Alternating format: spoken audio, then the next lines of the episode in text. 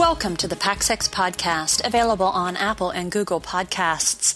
This is episode 71 of the show where we talk about how the airline passenger experience is evolving in a mobile, social, vocal world. I'm Mary Kirby, and I'm joined by my co-host Max Flight. Max, how are you doing? Doing well, Mary. Staying healthy as far as I know. Hopefully, we can keep it that way with uh, all of the uh, the virus news going on. But uh, but we'll talk about that. Yeah, fingers crossed, Max. And I'm hoping that I might finally get to meet you here this weekend. That's in right. In Lancaster, Pennsylvania. That's right. I don't know how long it's been since uh, I think you were originally a guest on Airplane Geeks, but it was probably eight years, something like that. Could it have been that long? I was a young lass back then. we were both younger. All right. Well, let's take a look at some of the PaxEx news stories that are making headlines. First, the novel coronavirus, also known as COVID 19, which of course surfaced in Wuhan, China, but it's quickly crossed borders, now been detected in 60 locations internationally, according to the CDC. Global infections number an estimated 90,000, and coronavirus related deaths are being reported around the globe. Now, the fallout has been swift. The transportation industry is taking a material hit as airlines slash services, including to places like China, and they're offering change fee waivers. Also, cruise bookings are, are down, which is not surprising given the close quarters found on cruise ships and their isolation at sea.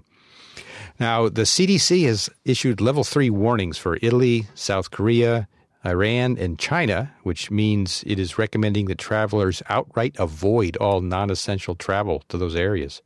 It's also issued a coronavirus related level 2 warning for Japan, meaning it is urging at risk travelers, and that includes the elderly those with chronic medical conditions, to take special precautions to protect themselves, including avoiding contact with sick people, which isn't always easy to do for frontline employees, and engage in rigorous hand washing or hand sanitizing. Mary, uh, given that this is a rapidly evolving situation, what else should passengers be thinking about right now? Well, Max, anyone scheduled to travel in the near term should obviously check the travel warnings from the CDC or their local country's travel advisories, as well as their chosen airline to understand their options because the situation is very fluid right now and changes are happening regularly. So, for instance, in Italy, the latest coronavirus count puts confirmed infections at over 2,500, which is the most cases of any country outside of Asia. And as a result, we've got American Airlines canceling all flights to Milan through late April. Uh, Delta has suspended its New York Milan service while its flights from JFK and Atlanta to Rome continue for now. We're seeing British Airways and Ryanair cancel hundreds of flights due to the coronavirus. Uh, but again, any guidance from airlines could be updated at a moment's notice. So check in and regularly if you're planning to travel in the near term. Now, as you mentioned, Max, a number of carriers are telling travelers that they may be eligible for fee-free trip changes or cancellations if they're slated to fly to China, Italy, or South Korea, or indeed elsewhere. And to its credit, American Airlines announced a couple days ago that it'll waive change fees for up to 14 days prior to travel for customers who purchase travel through March 16th. And the offer is available for any of American's published fares. Uh, so bravo to American. It really um, set the standard there because Delta Airlines then followed suit to a degree and it announced it will waive change fees for all flights booked between March 1 and 31 to any international destination the airline serves. And of course, we're also seeing other carriers like Alaska and JetBlue waiving change fees for specific durations of time. So, Max, by the time this podcast recording publishes, it's entirely possible and likely that other airlines will have updated their messaging. But of course, it's a very concerning situation to say the least, um, and and travelers need to be vigilant on every uh, count. Yes, for sure. And this really is hammering the airlines. Certainly, we've seen a number of them announce that they will not meet their revenue projections for for the quarter or even beyond that in some cases. Uh, we see uh, United Airlines, which has really been hit because so much of their uh, international travel is uh, across the Pacific. Um, we've seen reported that besides shutting down all flights to China, they've seen the, the demand for tickets to other trans Pacific flights, other meaning not to China, uh, down by 75%. So suddenly, uh, suddenly it's a big it's a big issue, and United is uh, offering pilots to uh, uh, take the month off and earn uh, earn something more than they would have if they had just normally taken the, the time off on their own. So there's there's a lot of pressure there.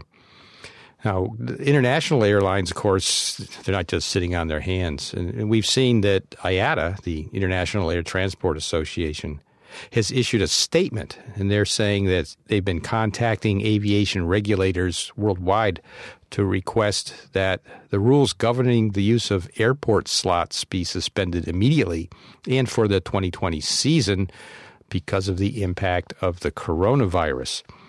Now, uh, maybe a little a little primer on slots. Uh, airports that are congested don't have unlimited capacity for landings and takeoffs, obviously. And they manage this capacity through the use of a fixed number of slots which are allocated to airlines by independent slot coordinators based on IATA guidelines. They call those guidelines the Worldwide Slot Guidelines, or WSG. Now, uh, these rules they need to be harmonized across the globe so that airlines can plan their network and, and their schedules. But slots also have economic value, so airlines will trade or sell slots as circumstances change. But it's possible for an airline to lose slots, and that's the issue here.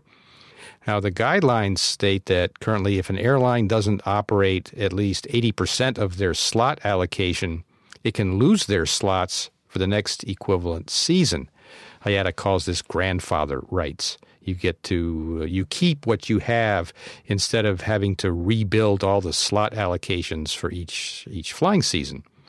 So, with all of these flights being canceled due to travel prohibitions or otherwise canceled because of decreased demand, airlines could lose slots under the the slot guidelines, the IATA slot guidelines. So, IATA is asking aviation regulators to suspend the slot rules for the time being. Now they're able to uh, to do this in exceptional circumstances, and I think that this would certainly qualify as a time of exceptional circumstances. And so I think it's it's really important that regulators worldwide kind of respond to IATA's request in a in a positive way. Hmm. I mean, it uh, it is good to see that that IATA is being so proactive on this front and advocating for its members in this way. Max, uh, I've got to say, when the press release passed my inbox here uh, uh, yesterday, I thought goodness, you know, hadn't even thought of that. right. That's a, wow. Um, yes, and and so essential that that uh, be sorted out uh, very very quickly. Of course, uh, the airline's two largest trade groups, IATA uh, being number one, and the Airline Passenger Experience Association, which is now the second largest, they're each staying in close contact with the World Health Organization, and they're urging travelers to follow the WHO recommendations. And and the latest messaging on that front is pretty telling. So the WHO says the epidemics in Korea, Italy, Iran, and Japan are its greatest concern. And in a statement on March 2nd, it said there were almost nine times more coronavirus cases reported outside China than inside in the prior 24 hours. Um, now, among the key recommendations for travelers, it suggests that, of course, any travelers who are sick for any reason should avoid travel to affected areas and, of course, engage in frequent hand hygiene. But it even outlines cough etiquette as mm. keeping a distance of at least one meter from persons showing symptoms. Um, and you can imagine that anyone traveling with a cough right now, even if it's just from a basic cold or just a basic dry cough, um, tis the season, is going to get the old hairy eyeball from fellow travelers, yes. Max. And in fact, we're seeing a lot of comments on Twitter of people who need to fly or want to fly but have a have that ragged cough of the season and are afraid that other travelers are going to assume they have coronavirus.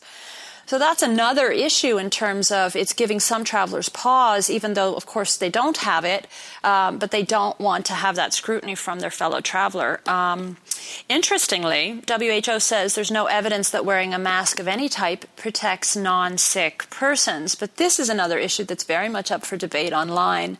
Seeing a lot of back and forth on this, but whether they assist or not, they're certainly being worn, as I saw recently when flying in and out of LAX. There was a lot of folks had masks on, and so given that fact, the WHO is providing guidance on appropriate disposal. Now, Max, unsurprisingly, coronavirus is expected to negatively impact not just the airlines, but also the PAX industry and the suppliers. And of course, uh, they've already been suffering due to the protracted grounding of the Boeing 737 MAX, which we have, of course, talked a lot about. And so our industry is really facing a one two punch here with the MAX and the coronavirus. Um, now, as discussed in the past, airlines are holding off on retrofitting their aircraft due to the capacity crunch of the MAX grounding. So that's affecting suppliers on that front. But coronavirus could add another complication, and a, a consultant in the industry uh, told RGN contributor Marisa Garcia recently. Uh, he said we could see the same effect as SARS, maybe a bit larger if coronavirus goes beyond April or May. And he suggested that airlines are going to hold off for a while before they start to make, make significant changes in retrofit plans or start canceling or deferring orders. But if it does go on, you know, well into uh, the springtime, um, those might become considerations, Max. So time will tell, but it's obviously very difficult times to say the very least. Yes, I would think that a, lot of the, the airlines and other other companies would be planning for the worst, but uh, maybe holding off on taking any specific action to see what happens, how it develops. Uh, the duration of this, of course, is is sort of a key question, and if it's uh, more than a little bit, I worry that this will affect not only the you know the airlines and the travel industry, and then percolate through the economy in many other ways as well, and precipitate a significant downturn. We've we've seen the stock market react uh, as we record this. It's kind of started to move back in the upward positive direction a little bit, but uh, we could be in for some some real economic shocks if this uh, if this continues. I don't know. Maybe the airlines should be used to uh, big swings like this, but it's been so long that maybe Mary, maybe they're a little out of practice with how to, you know, how to respond to these kinds of things. Yeah, good point. They, they may be just a little. They, have enjoyed some uh, some years, uh, some happy years, shall we say? Yes. At least on this side of the pond. It's not to say there haven't been uh, uh those that have struggled uh, in Europe, because we did see last year, of course, a number of smaller, uh, kind of low fares carriers. some of them were hurting, and some did not make it, Max. But um, but generally, yeah, it's been relatively positive times for the for the airline industry. So this is really a it really is a, a one two punch. And, and one of the things that is always on the table when, when these sorts of things happen and airlines have to get a little more conservative with their spend, they get more conservative with their marketing spend and they get more conservative with their passenger experience upgrades. It's just a fact. Right. And uh, so you have to be prepared and be insulated to a certain degree to be able to manage that uh, through the downtimes. So, yeah, it's rough. It's rough out there. It is challenges, uh, challenges ahead for sure. Yeah. All right. Well, let's talk about something a little bit different, maybe a little bit more fun, at least for me. And this is an announcement from Air New Zealand. that It's exploring a bunk bed style option for long haul economy class travel.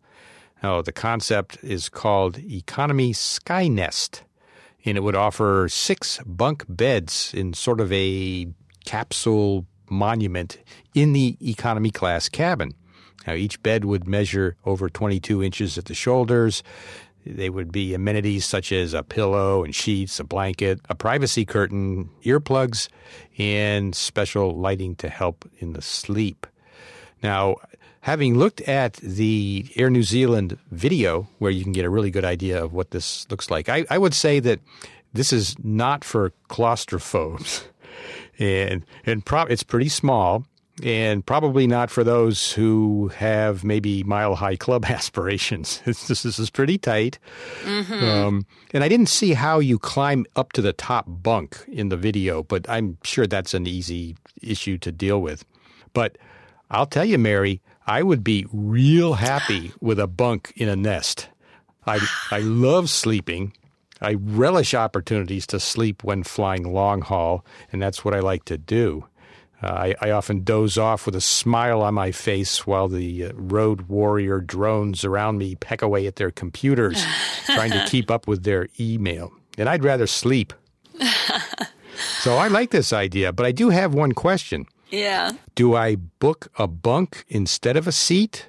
Or do I book a seat as usual and have to arm wrestle other passengers for bunk space? Yeah, so you're going to have to book your normal seat because you're going to need to be seated in an upright position for takeoff and landing, Max. Okay. Um, but um, but then you would be booking this as uh, presumably an upgrade. That's how effectively, uh, like an add-on upgrade um, ah. to your economy class fare. That's effectively how Air New Zealand Air New Zealand handled the Sky Couch, which is that kind of additional uh, real estate on the economy class seat that it uh, began offering several years ago. Um, but Max. I, I'm fascinated to hear that, that this is right up your alley. Now, question Would you prefer a bunk bed down back or a business class seat up front?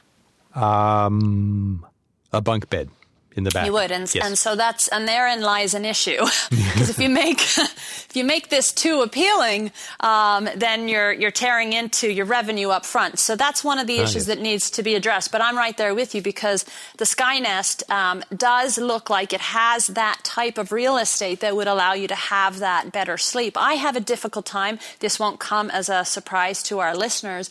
I have a difficult time in coffin class, high density business. yes, I do, sir. Yes, I I do. The herringbone and reverse herringbone. It just to me, it, I and I've said it before. I would take um, you know a seat that doesn't have full aisle access in order to get a wider, flatter bed-like arrangement. So when Skynest was announced a few days ago. I was very, very excited. But that is one of the big issues: is how do you merchandise it? You know, how how do you sell it, and then how do you make sure that it doesn't encroach on what you're trying to do uh, in premium classes? Now, sleeping berths are not a brand new idea in aviation, Max. Mm. I mean, this is uh, you know we we can go back, um, you know, gosh, what is it, 80, 80 some years, ninety years and Business Insider has an excellent piece about the Boeing Model 314 Clipper flying boat with couches that turned into bunk beds. Yes. And I believe the jetliner cabins, uh, which is the Bible for aircraft interiors, also has details on some of the sleeping berths of old. Um, uh, but this uh, this business insider report has some really great and fun images, so uh, I'll include a link to that. But of course, airline crew have been sleeping in crew rest areas with not dissimilar accommodations for many decades. Um, so there's a lot to draw on when when these. Um, uh, when these airlines do, if they do really look at it seriously, as Air New Zealand says it, says it is, um, they'll be able to draw on some of the prior art of crew rests um, I've been personally keeping half an eye on this space for a long time after I interviewed a designer who proposed totally reimagining the cabin to accommodate full stack sleepers back in 2009. But in flight bunk beds, Max, are really clearly having a moment right now. And I think this pod concept from Air New Zealand actually looks doable and viable. But there's other concepts being floated around, including one from a Dutch consultancy called ADSE. Um, but one of the challenges you're going to find with most, most of these ideas, and you've kind of touched upon it earlier, is that the top bunks of any of the designs are mainly for passengers who are mobile. Mm-hmm. So if you're a passenger with re- reduced mobility, you're not going to be climbing steps or stairs. Right. Uh, so, can airlines figure a way to ensure that the passengers with reduced mobility are offered the bottom bunk it shouldn't be insurmountable, but it does add complexity to the booking process. So there's kind of many merchandising questions to be answered on that front. But bravo to these initiatives. It's nice to see more blue sky thinking. yes, yes, it is. I wonder also about the you know, the overall efficiency of the aircraft if if there's a, a, significant amount of, of these kind of bunk beds because as long as you know we have the requirement to be seated and buckled for takeoff and landing, that means that uh, you know, a person, a passenger needs both spaces. And in total, I you know that uh, that might be a lot of space. I mean, if a bunk pod, a nest with six bunks, like we see in the Air New Zealand video, are replacing six seats, uh, then there might be kind of an equal use of space. But if you need six seats in addition to the six bunks, then ah, that's a lot of that's a lot of territory inside the airplane. It seems like.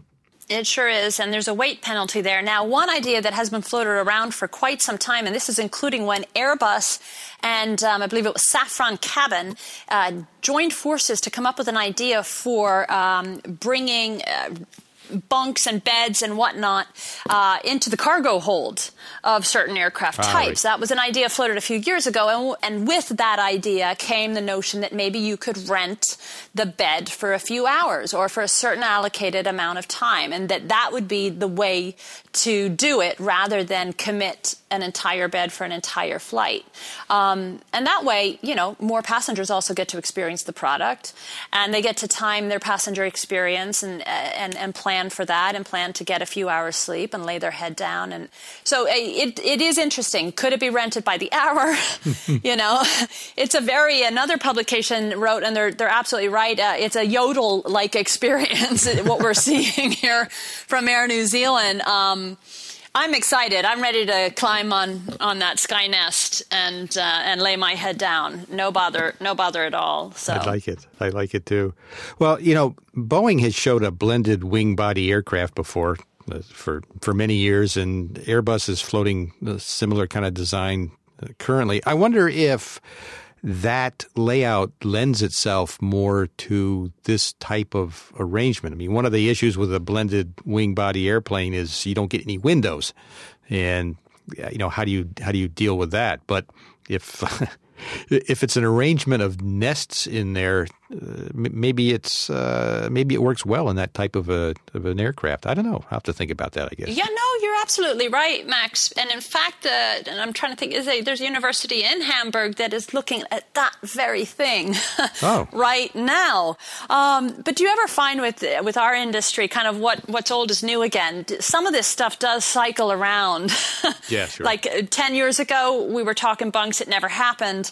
Um, and blended wing body, as you say it's been that concept has been around for decades, and, and here we are again. So um, separating kind of the real from the marketing is remains a challenge. But uh, again, this Air New Zealand concept specifically does look viable, it at does. least from this vantage point. I like it. Yeah, I do too. Well, Mary, you mentioned Hamburg, and of course, we have the big Aircraft Interiors Expo coming up uh, really quickly. It's scheduled for March 31st through April 2nd this year. And Mary, I can't go this year because I'll be at the Sun and Fun Aerospace Expo in Florida. Ah. But maybe some year in the future I can I can make the uh, Hamburg show. But some people have predicted that the show will be canceled due to the coronavirus outbreak. But as we record this, the show is still scheduled to go on as planned. Now, one of the highlights, of course, is the Crystal Cabin Award ceremony. That's at the Aircraft Interiors Expo every year. And it honors, of course, uh, PaxEx innovation. Now, this year, the Crystal Cabin Award, or CCA, judges had their work cut out for them because they had a record setting number of ideas submitted for the contest. There were 24 finalists. And some of these concepts are, are really kind of impressive. Now, uh, as for which ideas inspired me, well, is it too late to start a write in campaign for the Air New Zealand Skynest? now, we, we do have that Delft University of Technology collapsible beds concept that they turn into seats for takeoff and landing. So that kind of addresses that problem. But uh, they don't look as comfortable as the Air New Zealand seats. But great idea. On the green front, and, and this is not a real exciting kind of an idea, but I like the gray water reuse unit. Yes. From uh, what's that? Is that Diehl Aviation? Diehl Aviation. Yeah, yeah, yeah. This is the system that uses water from the hand basin to flush the lavatory. And so that saves drinking water, which saves weight, which reduces CO2. So that, that's more of a benefit to all of us than many of the other ideas that benefit our experience. But uh, and there's a couple others that are interesting to me the next gen connectivity mobile on air 4G hardware mm-hmm. from SITA on air. Uh, it it does some good things for the onboard network, and they say in the future it will support 5G connectivity in the air, which I think that's very interesting. Um, 5G connectivity uh, on the ground is sort of smoke and mirrors, I think, uh, yeah. largely because the range of 5G is uh, is is very very short. So you need many many more towers if you're going to provide the same sometimes crappy coverage that you get with 4G.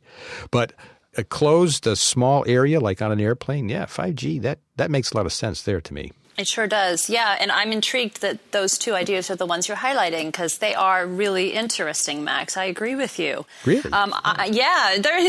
we're on the same page. It's, it's bravo. But um, I need to be very cautious about what I say because I am a judge for the CCAs, and final judging round happens when we land in Hamburg, and that's the opportunity for all the finalists to make their final pitch effectively and explain uh, their their designs and answer questions. Um, so that's a pivotal time. Um, but in terms of general themes heading into the larger Aircraft Interiors Expo, obviously, as we've discussed, you can be certain that coronavirus and the MAX grounding will be top of mind to these suppliers. Yeah. And the impact is going to be assessed. So those questions are going to be asked, of course. Um, for me, getting an idea of whether these stacked sleepers will be realistic is also key on my agenda. You know, is this pie in the sky or can we sleep together, Max?